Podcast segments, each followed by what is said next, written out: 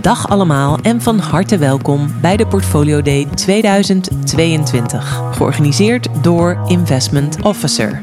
Mijn naam is Marije Groen en vandaag, donderdag 23 juni, komen hier in Brussel verschillende deskundigen samen om te praten over de nieuwe wereldorde in het algemeen en de gevolgen daarvan voor uw beleggingsportefeuille in het bijzonder. Want dat de wereld verandert is evident. Maar waar gaat het heen? U luistert naar een verslag van de dag in het Nederlands en het Engels. Zo, een uh, heel goede middag u allen. Welkom hier in Groot Bijgaarde op de Portfolio Day 2022. Ik nodig Jurgen graag uit, die u via Investment Officer allemaal ook kent. Dank u wel. Eh, eerst en vooral om, om hier talrijk eh, aanwezig te zijn in, uh, in, in Brussel. Het doet ons heel veel plezier. Ça nous fait un grand plaisir de vous accueillir aussi, aussi à Bruxelles. Jurgen Vluimans, editorial manager van Investment Officer in België en ook tevens organisator van dit evenement vandaag. Uh, Jurgen, misschien kun je ons even de, de scene zetten. Waarom zijn we hier vandaag bij elkaar? Wat staat er op de agenda? Wel, dit event uh, kadert in een nieuwe wereldorde. Uh, zowel op geopolitiek vlak, economisch vlak, maar ook op uh, beleggingstechnisch vlak. Hè. En dat, uh, dat nieuwe paradigma hebben we eigenlijk willen kaderen, in perspectief plaatsen vandaag. Mm -hmm. aan de hand van de keynote van professor Van Hekken van de KU Leuven natuurlijk. Aan de hand van de breakout sessies van onze partners. En uiteraard uh, via het afsluitende CIO-debat. Hmm. Met een aantal uh, vooraanstaande onafhankelijke experts. Uh, heel boeiend debat, denk ik. Is dit de, sinds lange tijd volgens mij de eerste keer dat jullie weer bij elkaar komen, fysiek? Ja, dit is de eerste keer sinds 2019, als ik uh, me goed kan herinneren, dat we opnieuw samenkomen. En uh, je voelt aan mensen dat ze met elkaar willen spreken. Mensen vinden elkaar ook echt terecht uh, opnieuw in een, in een fysieke setting. Dus dat is heel bemoedigend voor ons. En we willen daar zeker op dit pad mee verder gaan. Dat belooft een mooie dag te worden.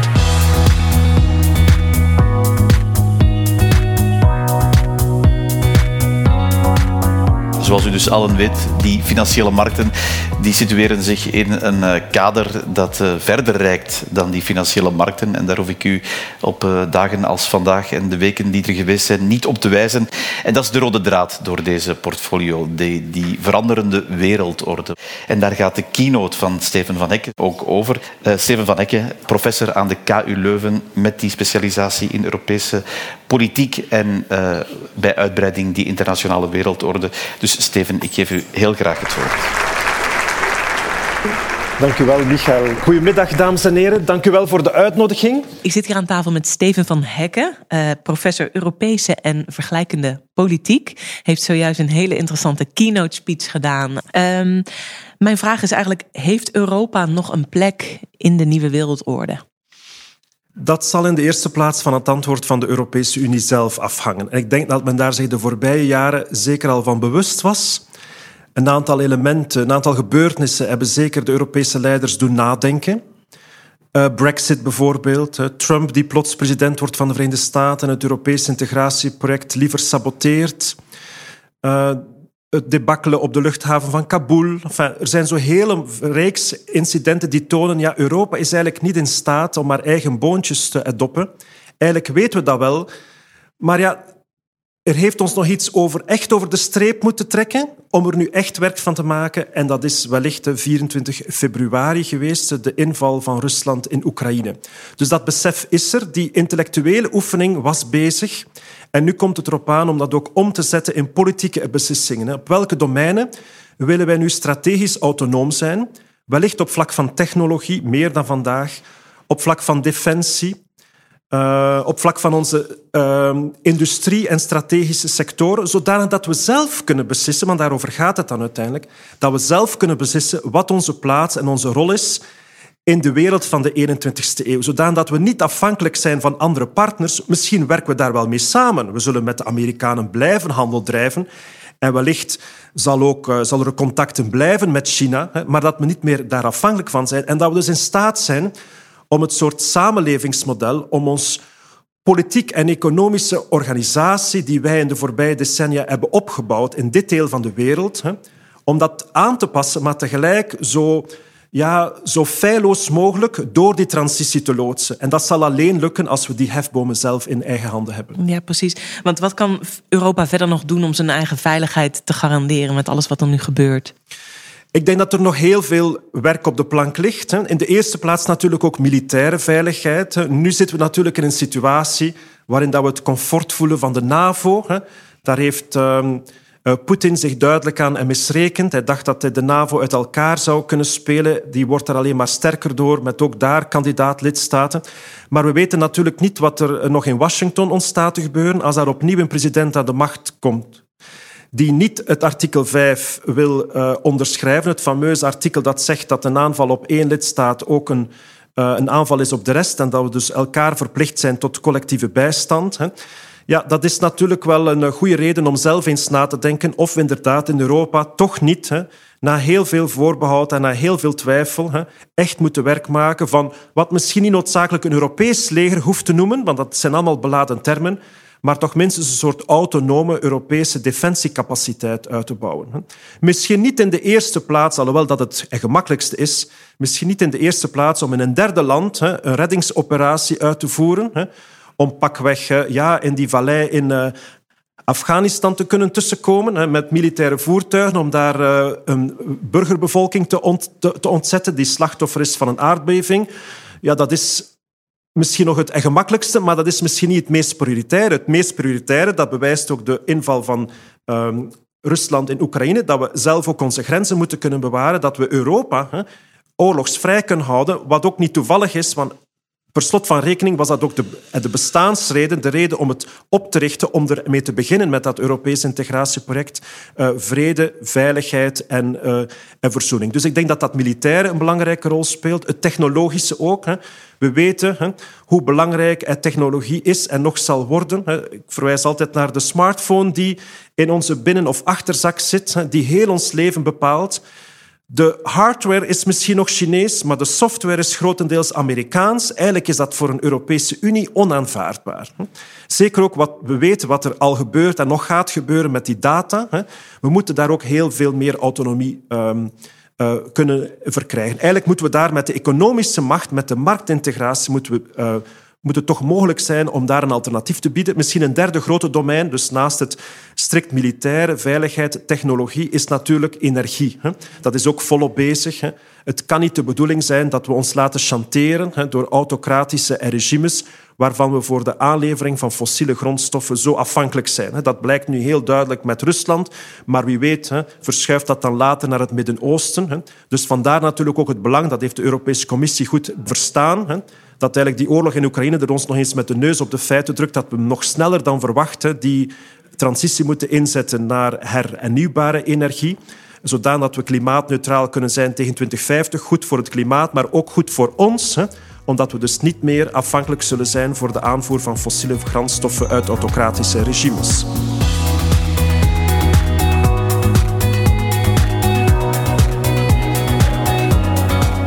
mag u naar het einde toe wandelen. En daar is uh, voor de breakout sessies een zaal 1 en een zaal 2. Maar u wisselt na een koffiepauze, dus u gaat overal uh, zitten. Dus we zien elkaar zo meteen terug. Very much. It's a real pleasure to be in Brussels after so long. So I have been here for three years, I think. Guillermo Felices, Global Investment Strategist at PGIM. Welcome, Guillermo. Uh, Guillermo, my question to you is a new world order upcoming?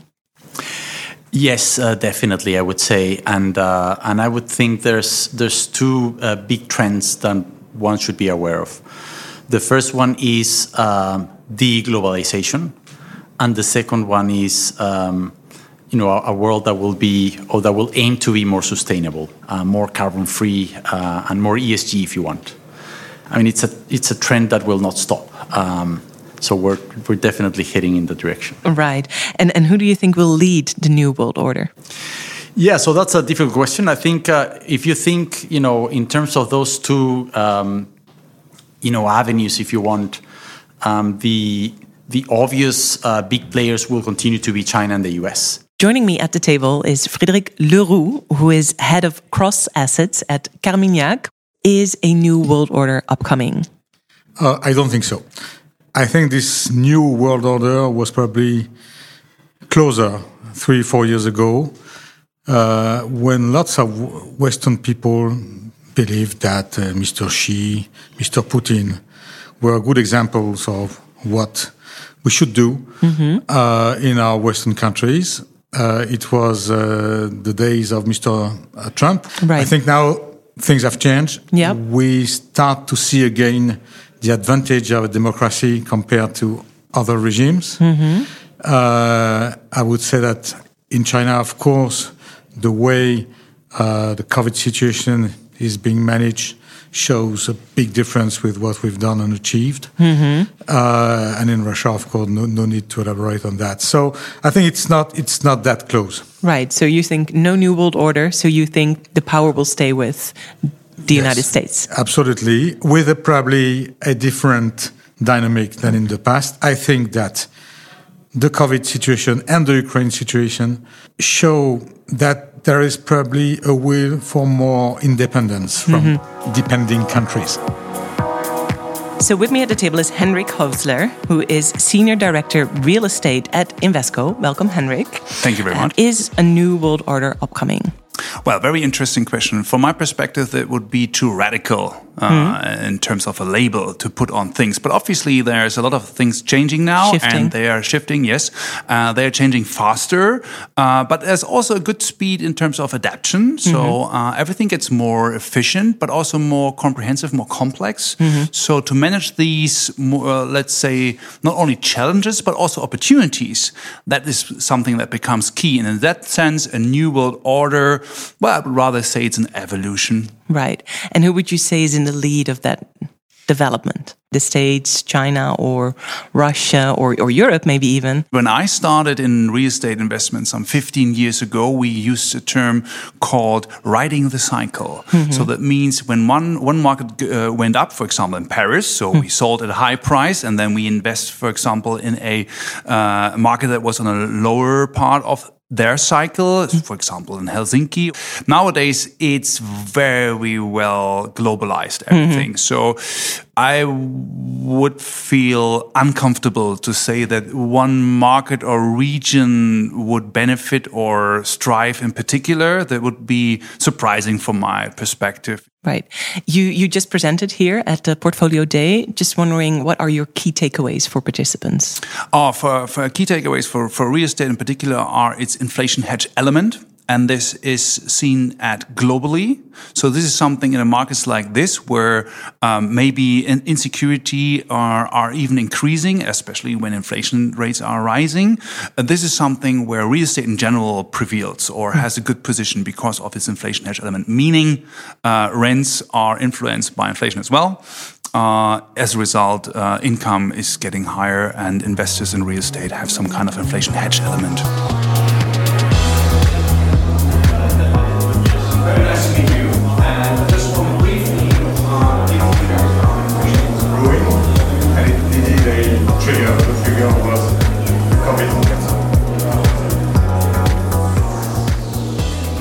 Inmiddels bij mij aangeschoven is Egbert. Egbert Bronsema, Senior Investment Manager Alternative Fixed Income bij Egon. Welkom Egbert, leuk dat je er bent. Dankjewel.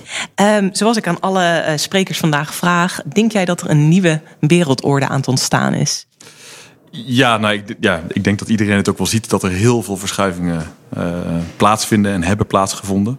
Ehm, iedereen beseft ook dat het misschien globalization toch niet het allerbeste Model doel is, Model ja. is, inderdaad. Ehm, nou, inflatie is toegenomen door supply chain disruptions. Eh, het kopen van een fiets voor mijn zoontje bijvoorbeeld, weet je, dat duurde twee jaar, eh, was in ieder geval de verwachting. ja, Ehm, ongelooflijk. Ja. ja, en dat daar dus inderdaad wel wat is van, nou, weet je, misschien moeten we toch wat alles dichter bij huis gaan halen. En dan zien we natuurlijk ook dat de oorlog ervoor zorgt dat er ook wat vervelende dingen natuurlijk ook gewoon dichter bij huis eh, komen. Ja. Ehm, en ja, prioriteiten van mensen veranderen ook. Dus er, er, moet iets, er moet iets gaan veranderen. Dat is één ding. En dat ik denk dat iedereen dat ook beseft. Ja. En dat er dus juist, juist ook in die zin wat dichter bij huis ook goede dingen gebeuren, eh, moeten Ja. gebeuren. Ehm, en niet alles, weet je wel, naar lage landen. eh Precies, de sense of urgency is er misschien ook meer dat op dit moment. denk ik wel, ja. Precies. En nu heb jij net ook gepresenteerd voor de Ja. groep eh, hier vandaag. Als jij in een paar zinnen moet samenvatten wat jouw key message was daar, wat, wat zou je zeggen? Nou, ik heb gesproken over Europese ABS, wat voor heel veel mensen niet bekend is. Uh, maar in ieder geval, ik heb dat geprobeerd uit te leggen uh, in de zin van, ja, want ik, mijn presentatie begon met de vraag: waar investeer je nou eigenlijk in als inflatie hoog is en rente, Ja. rentes gaan stijgen? Nou, en een van de weinige producten is namelijk ABS. Dat is een floating rate, dus dat betekent dus eigenlijk dat je daar je rente eh, omhoog gaat op het moment dat de rentes gaan stijgen. Of je return gaat omhoog als de rentes gaan stijgen. En dat is een van de weinige producten die bestaat die dat kan. Welcome, Jivan Gill, Private Equity Product Manager at Schroders. What would be your key takeaway from, from your specific presentation to participants? Yes, so I mean, the key message that I wanted to bring to the audience today is that private equity is not, of course, immune to everything that's happening in the markets today and, uh, you know, potential risk of a recession. But we believe that there are some good um, portion of the market that are uh, still attractive and that will continue to bring outperformance to public equities. Um, and for investors that want to access private equity, there is now multiple channels, and we have worked on a semi-liquid private equity fund platform um, that allow investors to invest into private equity for as low as 50,000 US dollar minimum investment and get liquidity on a monthly uh, subscription basis and quarterly redemption basis.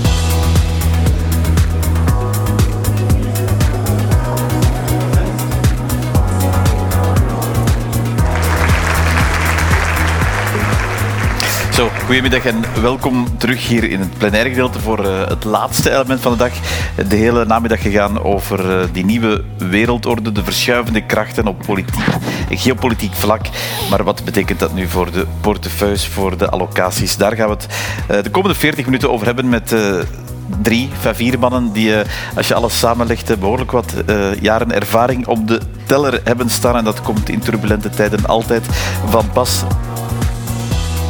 Welkom Jan Vergroten, onafhankelijk investment specialist. We hebben net een paneldebat gezien op het podium en mijn vraag is eigenlijk, u presenteerde daar de ideale portefeuille. Zou u daar wat meer over kunnen vertellen? Misschien is het eh, nuttig om eerst een aantal principes toe te lichten. Zeker. Dus bij de balanced, eh, ik ga voor een maximale diversificatie. Diversificatie, dat betekent niet alleen op vlak van regio, sectoren, assets, maar bijvoorbeeld op vlak van diversificatie van beleggingsstijlen. Wat bedoel ik met beleggingsstijlen? Traditioneel belegt men benchmark-wise. Maar nu, ik denk, zeker met de lage rentevoeten, eh, dat het verstandig is, dat is overigens niet nieuw, mijn boodschap, dat predik ik al twee jaar, om naast die gebenchmarkte fondsen ook bijvoorbeeld flexibel beheerde fondsen eh, in de obligatieportefeuille op te nemen, maar idem dito in de aandelen. Dus niet alleen long-only, dus eh, puur 100% aanhouden, maar ook een zekere flexibiliteit geven aan de asset managers om in functie van de omstandigheden op de markt zich aan te passen, minder spelen. of meer Ja. aandelen. Dus ik denk dat het werkelijk noodzakelijk is beide stijlen in de portefeuille op te nemen. Helder, dank u wel. Eh, bij mij Frank Franken, CIO van Edmond de Rothschild. Ehm, we hebben u net eh, gehoord in de, in de paneldiscussie op het podium op deze Portfolio Day. Ik had eigenlijk een vraag naar aanleiding van de portefeuille die u daar presenteerde. En mijn vraag is, is cash nog steeds king in de huidige markt? Uh, cash is niet volledig king, zou ik stellen. Ehm, cash is vandaag iets minder king dan stel eh, een maand of zes maanden geleden. Voor de simpele reden dat we opnieuw wat obligatierendementen teruggekregen hebben. Dus obligaties zijn heel hard onderuit gegaan. Dat betekent dat de rendementen, rendementen zijn gestegen. En dus versus cash kun je terug eigenlijk iets vinden. Eh, want cash, niet vergeten, als je blijft cash staan, inflatie erodeert je koopkracht. Dus dan beter van toch nog een paar procentjes te verdienen op eh, kwaliteitsvolle obligaties. Waarschijnlijk inderdaad investment grade bij voorkeur, dan volledig op cash te blijven staan. Dat neemt niet weg dat ook in onze portefeuille we meer cash hebben dan eh, doorsnee doorheen de jaren, omdat inderdaad het bewogen tijden zijn en misschien we nog goedkoper in aandelen kunnen instappen binnen laten we stellen, een aantal maanden, eh, weken. Dat is afwachten, maar vandaar de cash. Altijd wat cash achter de hand. Zo is dat. Precies, dank u wel. Graag gedaan. Bij mij aangeschoven eh, Jan Longeval, eh, schrijver van een tweetal boeken heb ik net gezien. eh, Heavy Metal en God dobbelt niet op de beurs. Maar tevens investment specialist en onderdeel van de paneldiscussie die we zojuist hebben gezien. Mijn vraag is Jan, wat zouden investeerders kunnen doen? We, hebben, we zien veel inflatie om ons heen. Wat zouden investeerders kunnen doen om zichzelf tegen die inflatie te beschermen? Wel, ik denk dat er daar een heel eenvoudig antwoord op is. Is dat je een portefeuille moet opbouwen van financiële activa, aandelen en van reële activa. Uh, er wordt wel gezegd dat aandelen geen bescherming bieden uh, tegen inflatie. Dat is inderdaad zo op korte termijn. Dit jaar gaan de beurzen uh, min 20 procent. Je hebt een inflatie van 9 procent. Maar op lange termijn beschermen aandelenondernemingen wel tegen inflatie, omdat zij in staat zijn die inflatie door te rekenen aan de consument. Dus maak gewoon een portefeuille van je risicoprofiel met, laten we zeggen, 60% in aandelen en dan 40% eh, in reële activa. En dan moet u zich geen zorgen maken op lange termijn over inflatie. Precies. Maakt u zich, zich zorgen dat misschien die inflatie op een gegeven moment, net als in de jaren 70, naar dubbele cijfers gaat, uh, gaat toenemen? Wel, ik uh, denk op de korte termijn dat de eerstkomende maand nog wel een paar negatieve verrassingen kunnen komen over die inflatie. En dat we rond de 9% zullen blijven in Europa en Amerika. Maar ik geloof niet dat je, uh, dat je moet vrezen voor een herhaling van de stagflatie van de jaren 70. Er zijn hmm. een aantal hele belangrijke verschillen.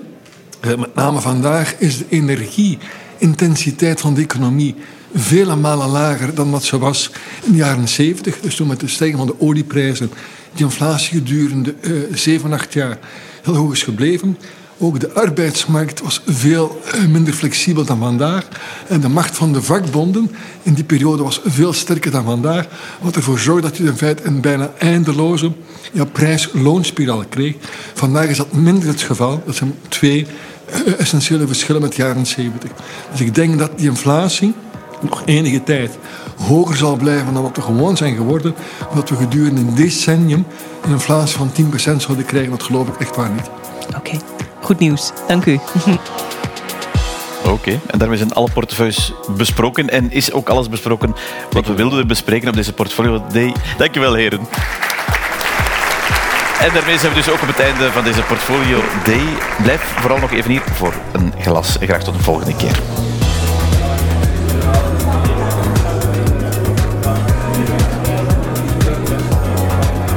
Uh, we zijn inmiddels op de borrel beland van de Portfolio Day. En ik zie hier uh, Jurgen Vluimans. We hebben elkaar vanochtend gesproken. Uh, benieuwd hoe jij terugkijkt op deze dag. Ik, ik, ben heel tevreden met deze dag, omdat we een heel goed onderbouwd inhoudelijk programma hadden. Met een heel interessante keynote speaker, Stefan Ecken, prof van de KU Leuven. Die ons de krijtlijnen van de nieuwe geopolitieke situatie heel goed heeft geschetst. Heel interessante breakout sessies die ook verder gingen op het thema van de nieuwe wereldorde. En dan het afsluitende CIO-debat, waarin toch wel uh, een aantal verrassende visies uh, naar voren zijn gekomen. Wat heeft je het meest verrast? Wel, het, het meeste wat mij verrast heeft, is, uh, is, dat, je, is dat je heel sterk in, in, in Amerika moet beleggen, volgens Jan Longeval. En dat ook die, die private assets een belangrijke plaats verdienen in een, in een portefeuille. En dat als gevolg van een, eh, een rentestijging alle activa een, een repricing ondergaan. Dankjewel, deze tip nemen we mee. Dank u wel voor het luisteren naar dit verslag van de Portfolio Day 2022. Deze podcast werd u aangeboden door Investment Officer. Voor meer informatie en podcasts nodigen wij u uit een kijkje te nemen op de website investmentofficer.be.